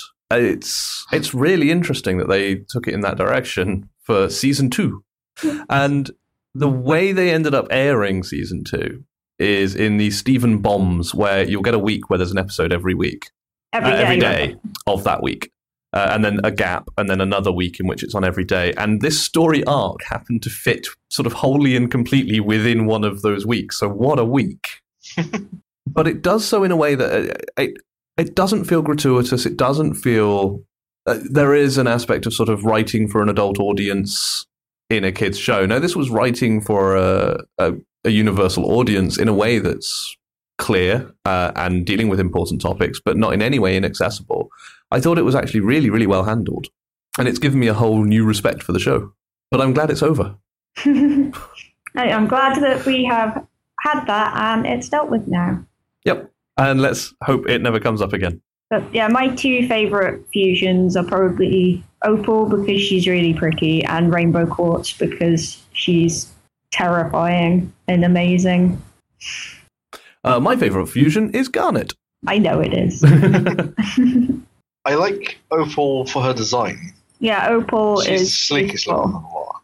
Sugilite is amazing though. I don't. I I can't really choose actually now I think about it because I sit there and go, yeah, those two, but then I think, but Sugilite's amazing. Not basically not Alexandrite because she scares me too much because she looks like an Eva. That is terrifying. Yeah, yeah, she looks like an Eva, and I'm not okay with it. What's interesting is. Um, be, Hmm? go ahead, Jack. it'd be, it'd be te- uh, potentially interesting to see if they ever fuse well enough to make Alexandrite work properly. That would be interesting. yeah. But um, I, I have a personal headcanon about the fusions Hmm. because most of the fusions have an interesting number of limbs or something going on. Oh yes. Uh, and that's true in almost every case. Every case, from what I can. Well, except for Stevens. Well, Stevonnie, except for Stevonnie, but Stevonnie's different. And to a degree, Garnet. But who- Garnet, no, Garnet has three eyes though, so you can't say to a degree when she also has the wrong number of the well, wrong in inverted commas because it's the right number for her. But I mean, it comes to. yeah, You know my theory. and it comes to my theory is Hmm. um, Opal, for example, has two legs, sure, four arms, uh, but I think just two eyes, one mouth. Yes. Uh, Alexandrite uh, has three sets Two of arms. eyes. Three pairs of eyes, Uh, yes, three pairs of eyes and Yes. um, two mouths. Two mouths. two mouths and three sets of Two legs. arms. So it's like the most all over the place. Um, Sugilite, from what I remember, has two sets of arms, Two sets of one arms, set of two legs, three eyes. Um, and Jasper and Lapis Lazuli, I can't remember the name of that fusion. Su- Sugilite has four arms and three eyes. Uh, Malachite. Malachite, that's it. Yeah, 'cause it's Um, green. Okay. I was just going to check on the fusion, but what I remember distinctly was multiple sets of legs. limbs. The lower Yes. body is limbs. They're not properly ha- um She has six pairs of arms, four of which she uses as legs. legs. Yeah. She uses as legs, but they are arms. Now, I, I had a theory that the the duplications on fusions represent the aspect of autonomy that the members of the fusion are not willing to give up. So in Opal, they have uh, fused almost entirely apart from the arms. They each wish to be able to manipulate the world around them.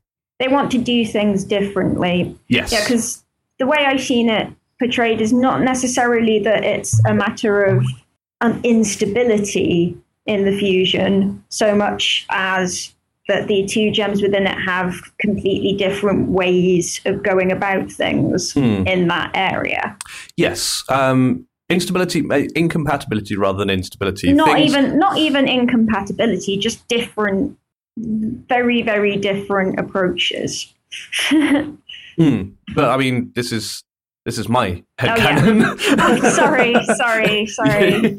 and the way I see it is, it's it is the the the parts of their autonomy they wish to retain because they have different ways of doing things. But it's the the important thing is it's.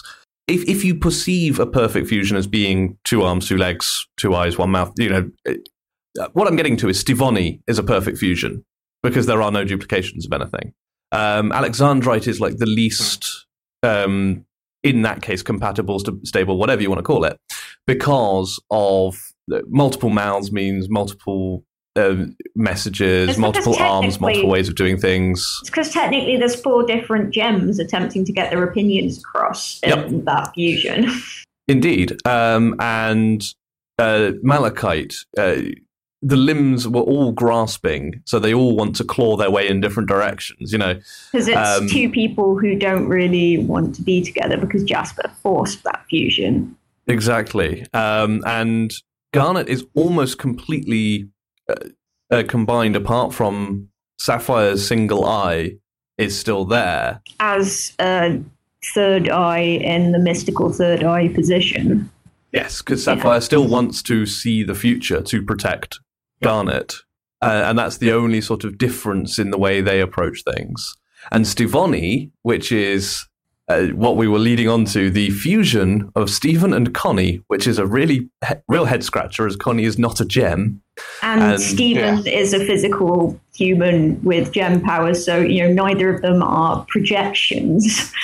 So it hasn't been explained because largely the crystal gems don't understand it, but they can fuse and they form a, in, in my head, canon, completely stable fusion. They have two legs, two arms, two eyes, one mouth, more But- confidence, more grace. but they're not necessarily that, that stable because they don't gain more arms and you know because they've we've seen them pop apart under stress and they didn't gain any more eyes or arms they just popped Hmm. apart Yeah, we'll call it a compatibility then. yeah Uh, because that's that's really what I'm driving at Yeah. is that they are in harmony, in sync. yeah That they don't have disagreements about how to do things, if you want to put it that way. yeah but I, I just don't like to put any kind of value judgment on Sugilite not being as good a fusion as Stevonnie or something because like Sugilite is various people's favorite characters and things and Very, They don't yeah, that's get true. That's true. That's Yeah. true. Okay, no, um, I'm not saying it's they're bad characters Yeah. or that they're they're bad fusions. I'm just saying that there is that um, there's something harmonious about Stevonnie. Yeah. Stevonnie being a perfectly beautiful, genderless teenage being who wandered barefoot through Beach City for one night. And something harmonious about Garnet. Yeah, Um, true. And I love that there was when we first saw Garnet's three eyes. Hmm. Um, there was lots of speculations of how do you divide up the the four eyes of Ruby and Sapphire into the three eyes of Garnet because we hadn't had a good look at Sapphire yet. Her fringe was over her face at all times. Yeah. And then it was finally revealed that oh, Sapphire is a Cyclops. Right, that makes things a lot easier. Hmm.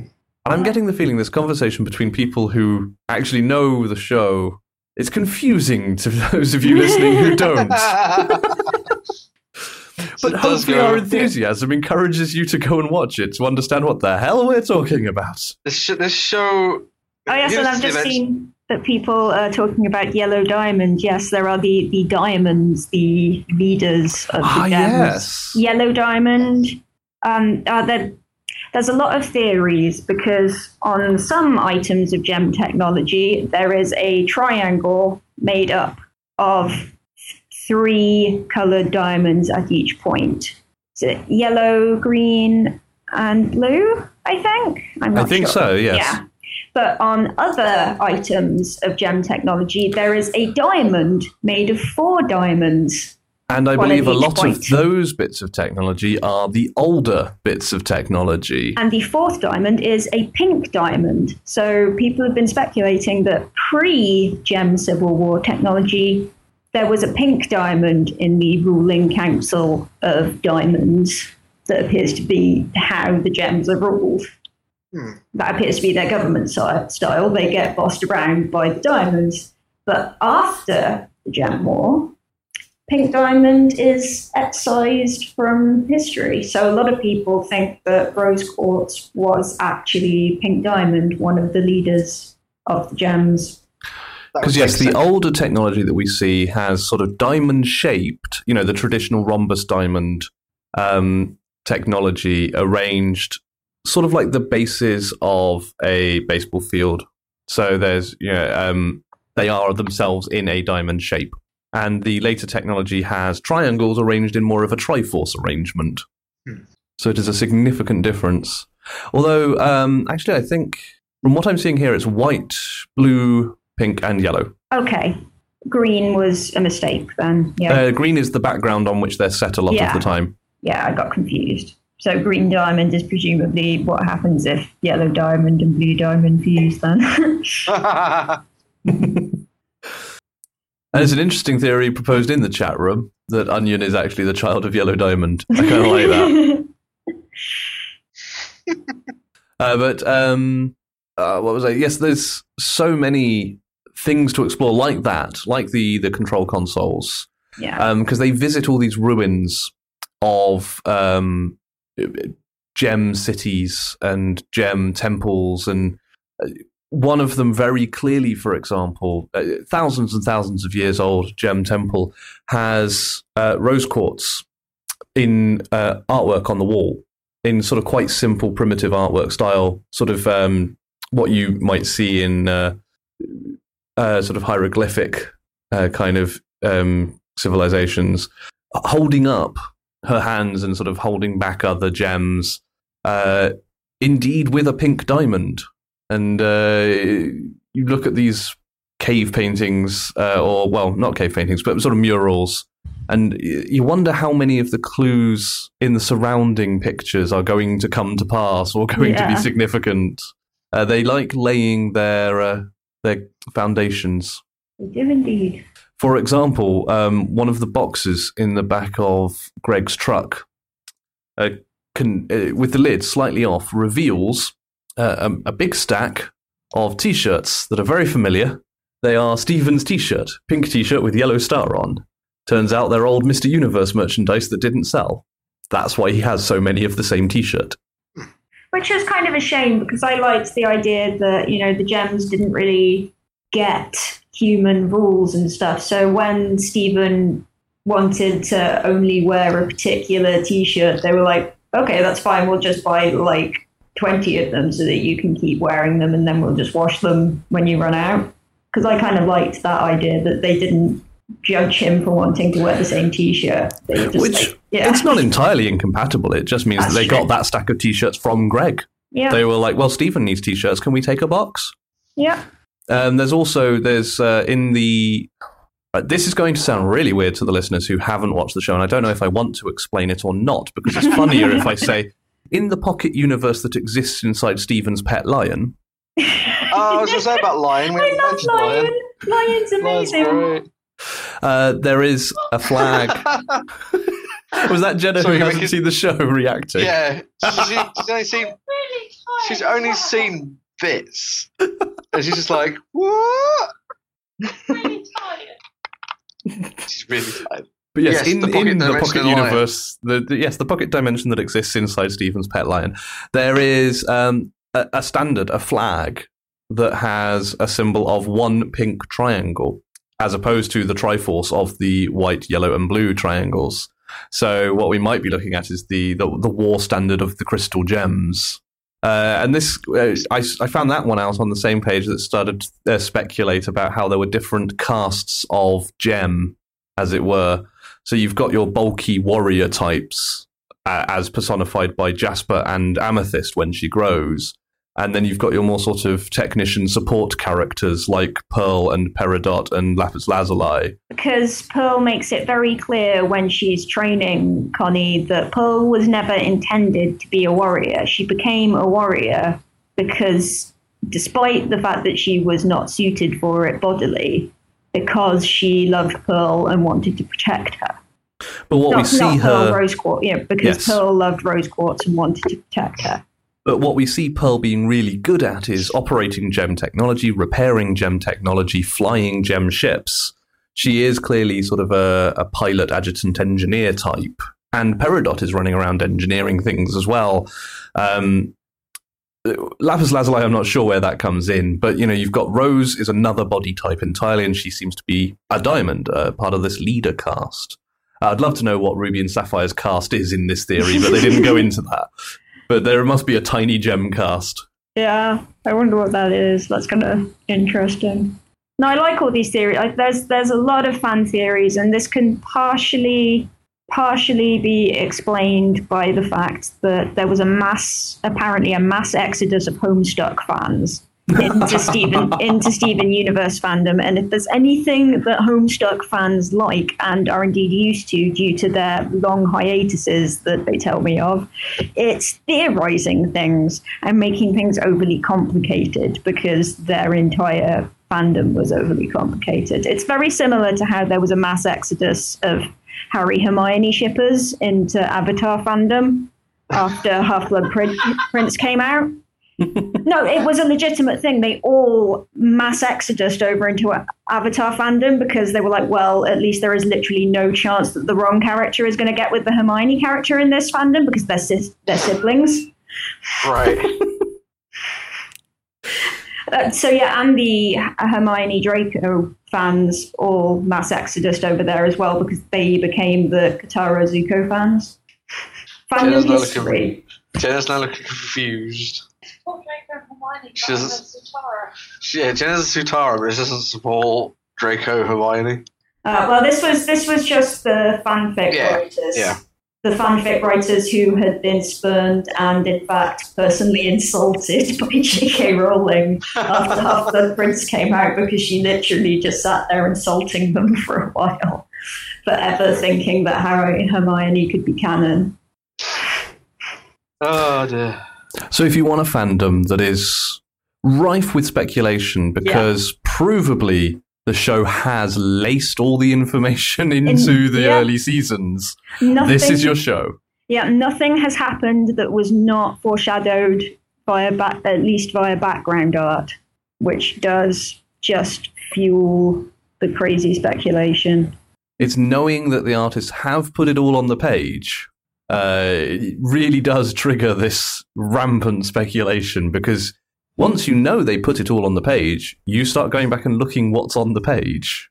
Ooh, Kirby's put an interesting I- theory apparently into the uh, chat room. Hmm, interesting. The idea that Jasper, who is Jasper, the big bad, is radically anti-fusion. Uh, sees it as an abomination. Um, Specifically, she describes it as a way for weak gems to pretend that they're strong. yes, and uh, Kirby raises the theory that Jasper has simply forgotten she is a fusion. because they do live for an incredibly long time. And it would explain the amount of arms from the fusion of her and uh, Lapis. But we'd have to check her for another gem. Yeah. Which is interesting because she wears a very covering costume. It's true. Uh, I, I think Jasper's primary gem is presumed to be her nose. That's true. Uh, so uh, the other one could be literally anywhere, including under the sort of diamond shaped uh, buckle of her, her sort of chest harness thing. I think I think she's probably more like you said, what a grown up amethyst would look like because she does very much resemble the wrestling persona Very much made so. for herself when she shapeshifted into something much bigger. Yes. Um, and that plays into the, the warrior caste thing Mm. is that Amethyst has this this pro wrestling persona that she goes into to just burn off energy uh, to you know get some fighting done between missions and yeah it has a similar physique to Jasper and clearly loves to fight Similar mane of hair to Jasper. and what is really interesting in terms of we were talking about sneaking in the sort of representation of lesbians, I've always found it fascinating that Amethyst wrestling persona is male. Hmm. I think that's probably because all of the other wrestlers were male. Possibly, but I still like it. Yeah. It's it's just a subtle thing that isn't Yeah. made a big deal of and it's No, just I'm there not- in passing. I'm not, yeah, I'm not saying that it's not a big deal. I'm saying that probably she was like, well, I'm going to fit in here by, you know, plus Well- maybe they didn't want to beat up a girl, you know. Well, exactly. And um, my point there being that the gems are uh, inherently gender fluid, the, that kind of um, shape shifting into a, a male figure for this male environment doesn't bother Amethyst. But they are definitely women, Yes. except for when people want to pretend they're not lesbians. But they- Exactly. but they are lesbians, let's be fair. Yes. They are Steven's super super lesbian family. well, let's be frank. They're gems. they are, yes. but But they are girls, they are girls. but they are gems. They are gems as far as the Cartoon Network censors are concerned. And as, and as Tina just put it, yes, and Korra and Asami are just friends. it's it's a similar let's get past the censors Uh, situation. But, um, yeah. Should we go into Steven's abilities? We haven't touched on the abilities of any of them really, except Oh. in passing. Yeah. They all have really cool abilities based on, you know, typical sort of anime style hammer space that their gem can produce because they are projections. They can project a weapon from their gem, which usually re- requires them to pull it out of their gem. And it usually represents you know, the aspect that they use the most. Yeah, it's it's usually at least vaguely representative of their personality. For example, Garnet has massive power gauntlet fists that she fight that she can punch people with. She can fire them at people. They're they're really really multi-purpose in terms Make of them grow. She can massively scale them up and just bring them down like a hammer. yeah. Uh, Amethyst has a whip, A three tongued whip, specifically. a three-tongued whip. Yeah, which she is she's very good with. Um, Pearl has a spear, which she also uses as a quarterstaff. And when she becomes she and Amethyst become opal, the whip and the quarterstaff come together to form a giant bow, which is really neat. Uh, but Pearl also uses a sword almost as frequently. That's true, but that isn't her. You know, her primary weapon is supposed to be the quarterstaff, but she does fight with the sword, even though she's not supposed to be a fighter of any kind. Well, I find it very interesting that that her primary weapon is a spear. Mm. Something that if you weren't on the front rank, you might have so that you could keep a distance from your enemy but still defend yourself. Uh, the sort of thing you might give a technical caste. But she's learned to fight with a sword. She's put herself on the front line. It, it goes to that self taught warrior thing. Yeah. And Steven's ability. By the looks of it, you might have learned from Rose. Yeah. So, But Steven's ability is his ability to project a big pink bubble and also to, to protect him and whoever he's with at the time. And also, sometimes when he can really get the hang of it, to pull uh, an actual shield out of his gem.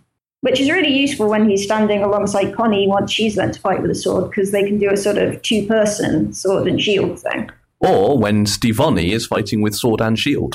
That would be neat. Yeah, we haven't we haven't seen that yet, but I'm sure it's going to come up soon. Oh, I have a know, feeling it's coming. seeing as one of them can fight with a shield, the other can fight with a sword, and they confuse. Yeah, But those are their weapons that, yes, they hammer space out of their gems, but they have other abilities. Amethyst is by far the strongest shapeshifter. She's the one we see do it.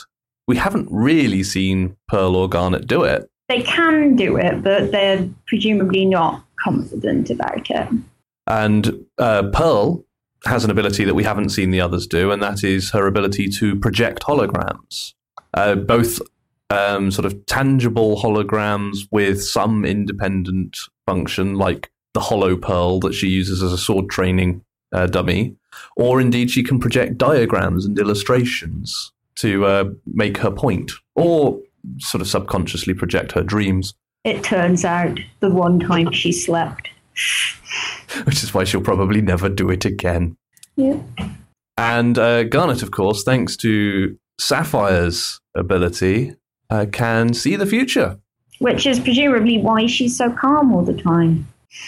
It must give someone a certain sense of uh, confidence Mm, once you've already determined the outcome of everything you do. yeah, And it's definitely a handy ability to have in a team like this. yeah. And Steven's other ability is the fact that he can heal things I have with his healing spit. spit. Yeah, Rose had healing tears, and Steven has healing spit. which we find out in one of the most interesting ways by Yeah, it's curing Connie's eyes. yeah. It turns out that seeing as you transfer spit during a kiss, Steven has the much more poetic healing kiss. That seems much more poetic than the healing spit, but you know, But it is healing spit. it is technically that he has healing spit. Well, it wasn't even a kiss. It was it was healing backwash. Yep. no, I'm just saying that you know technically, Yeah, technically, if you make it, if you romanticize it, yes. yeah, a- you could be, yeah. you know, if you wanted to make it as romantic as the healing tears, you could go, well, you know, have a healing kiss, but no, it is the spit. You can do it by backwashing into a can of drink. what he tends to do is lick his hands and rub it on people Yeah, or that things. is his, that, that is his preferred delivery method. That's the thing. It doesn't work on just people. It works on stuff. Yeah, that's true. Because it's a gem power, so it's, you know, useful for gems, which are not physical people. He also has the superpower of cheeseburger backpack. Cheeseburger. Backpack. I love I cheeseburger backpack. backpack. Yeah. I'm sure you can get it. Yeah. Uh, we haven't seen any specific powers uh, demonstrated by any of the other gems, have we? Well, they can all bubble. Um, Lapis Lazuli has control over water. Oh yes, That's of course. I pretty forgot. Nature. I, I forgot about that. Yes, she absolutely has complete hydromancy, doesn't she? yeah. She's a waterbender. Yeah. Oh yes, and Steven can age in uh, whatever direction he wants. But he can't really control it. He he, He will just be the age cats. he feels. Oh yes, and he can turn his fingers into cats, so he has a bit of shape shifting there as well. But he, once That again, he's not very good at controlling it. That episode is terrifying. Yeah. He can psychically communicate with other ge- uh, gems in his sleep. Yeah, that's true. That was horrifying as well. Yeah, it was. And what's interesting actually is um, he has all of these gem abilities uh, and gem powers, but he doesn't seem to have their weaknesses. He's a super munchkin of a human and a gem because there are weapons that stun and deactivate and destabilize gems, and they just don't hurt him. So yeah, he basically is superpowered by both standards. Oh, and he can bring watermelons to life. Oh yeah. Once again, that was horrifying. And the next Steven bomb, they've promised they're going to address that. And I don't really think I want them to address that planet, that island full of sentient living watermelons that Steven created. I'd really like it if they never went there again, to be honest. But that's that I'm not getting my wish. No, because we will visit Watermelon Island. Just as we visited Onion's house. Onion's house was freaky as Well, it Anything. wasn't. It wasn't the Onion's house. It was more the Onion's room. Onion's room. Yes, not not his room in his house, but his other room that he had. The rest of the house was really quite nice because you know Yeah. his, his mum is a really nice person and all of that. But the Onion is creepy. He tries. He just wants to be a good friend and isn't very good at it because he's creepy. Which does make me suspect there's more to Onion than we've been told.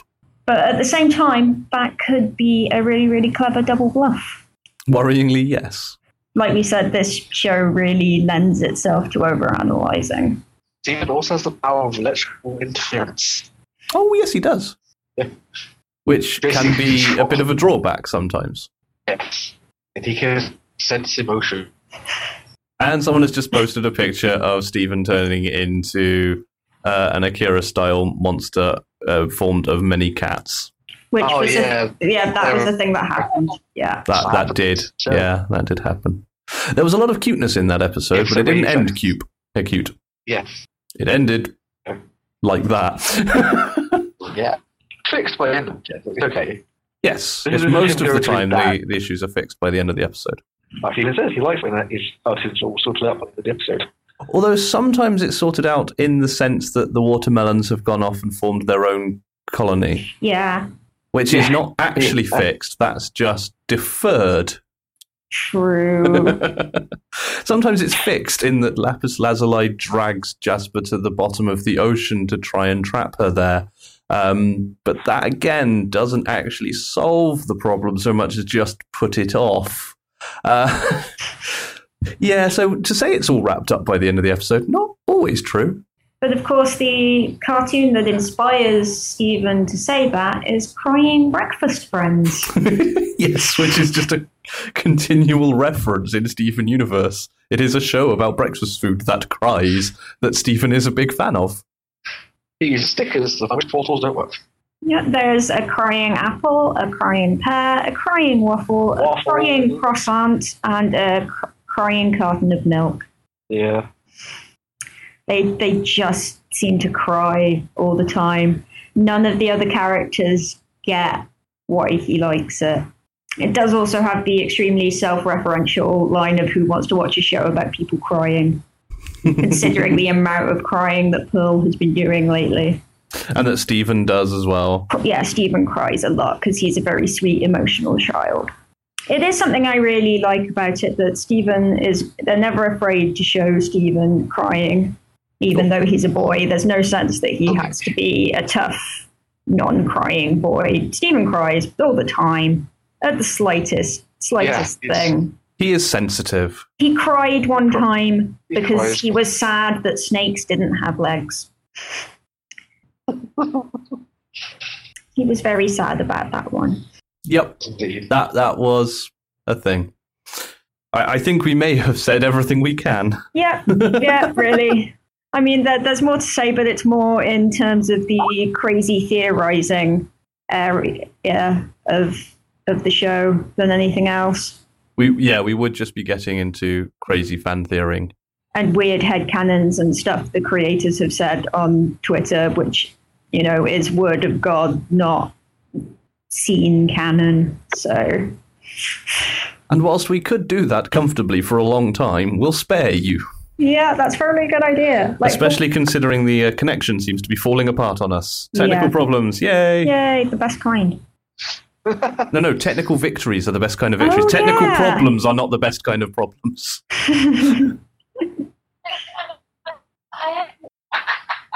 Okay, I can just about hear something happening at the other end of Skype. Are you are you okay in the Irish household? Yeah, Jen- Jenna was pretty much just going, she found But she has more difficulties. Yeah, re- we're definitely Yeah. having technical difficulties. Yeah, I didn't really hear that That's true. well. In fact, one second answer. It's strange because I hear you guys fine. well, that probably means your upload is not as great as your download. Ah, But anyway, that's the technical problem. Um, the other problem is that we're running out of show. So, is there anything you want to add about Steven Universe before we call it a night? uh, is Genesis cute. Is there anything you want to repeat about Steven Universe before we call it a night? It's cute. Genesis it looks cute. It is cute. It is very cute. It is occasionally very disturbing and very occasionally terrifying, but it is extremely cute. And Lion is great. Yeah, that sums it up. Love Lion. Lion would make a good cuddly toy. Lion would make an excellent cuddly toy. Yes, I want a lion plushie. A lion plushie that has a zip. Uh, So you can actually put things in lion. Lion bag. Yes. Why is this not actual merchandise? Yes.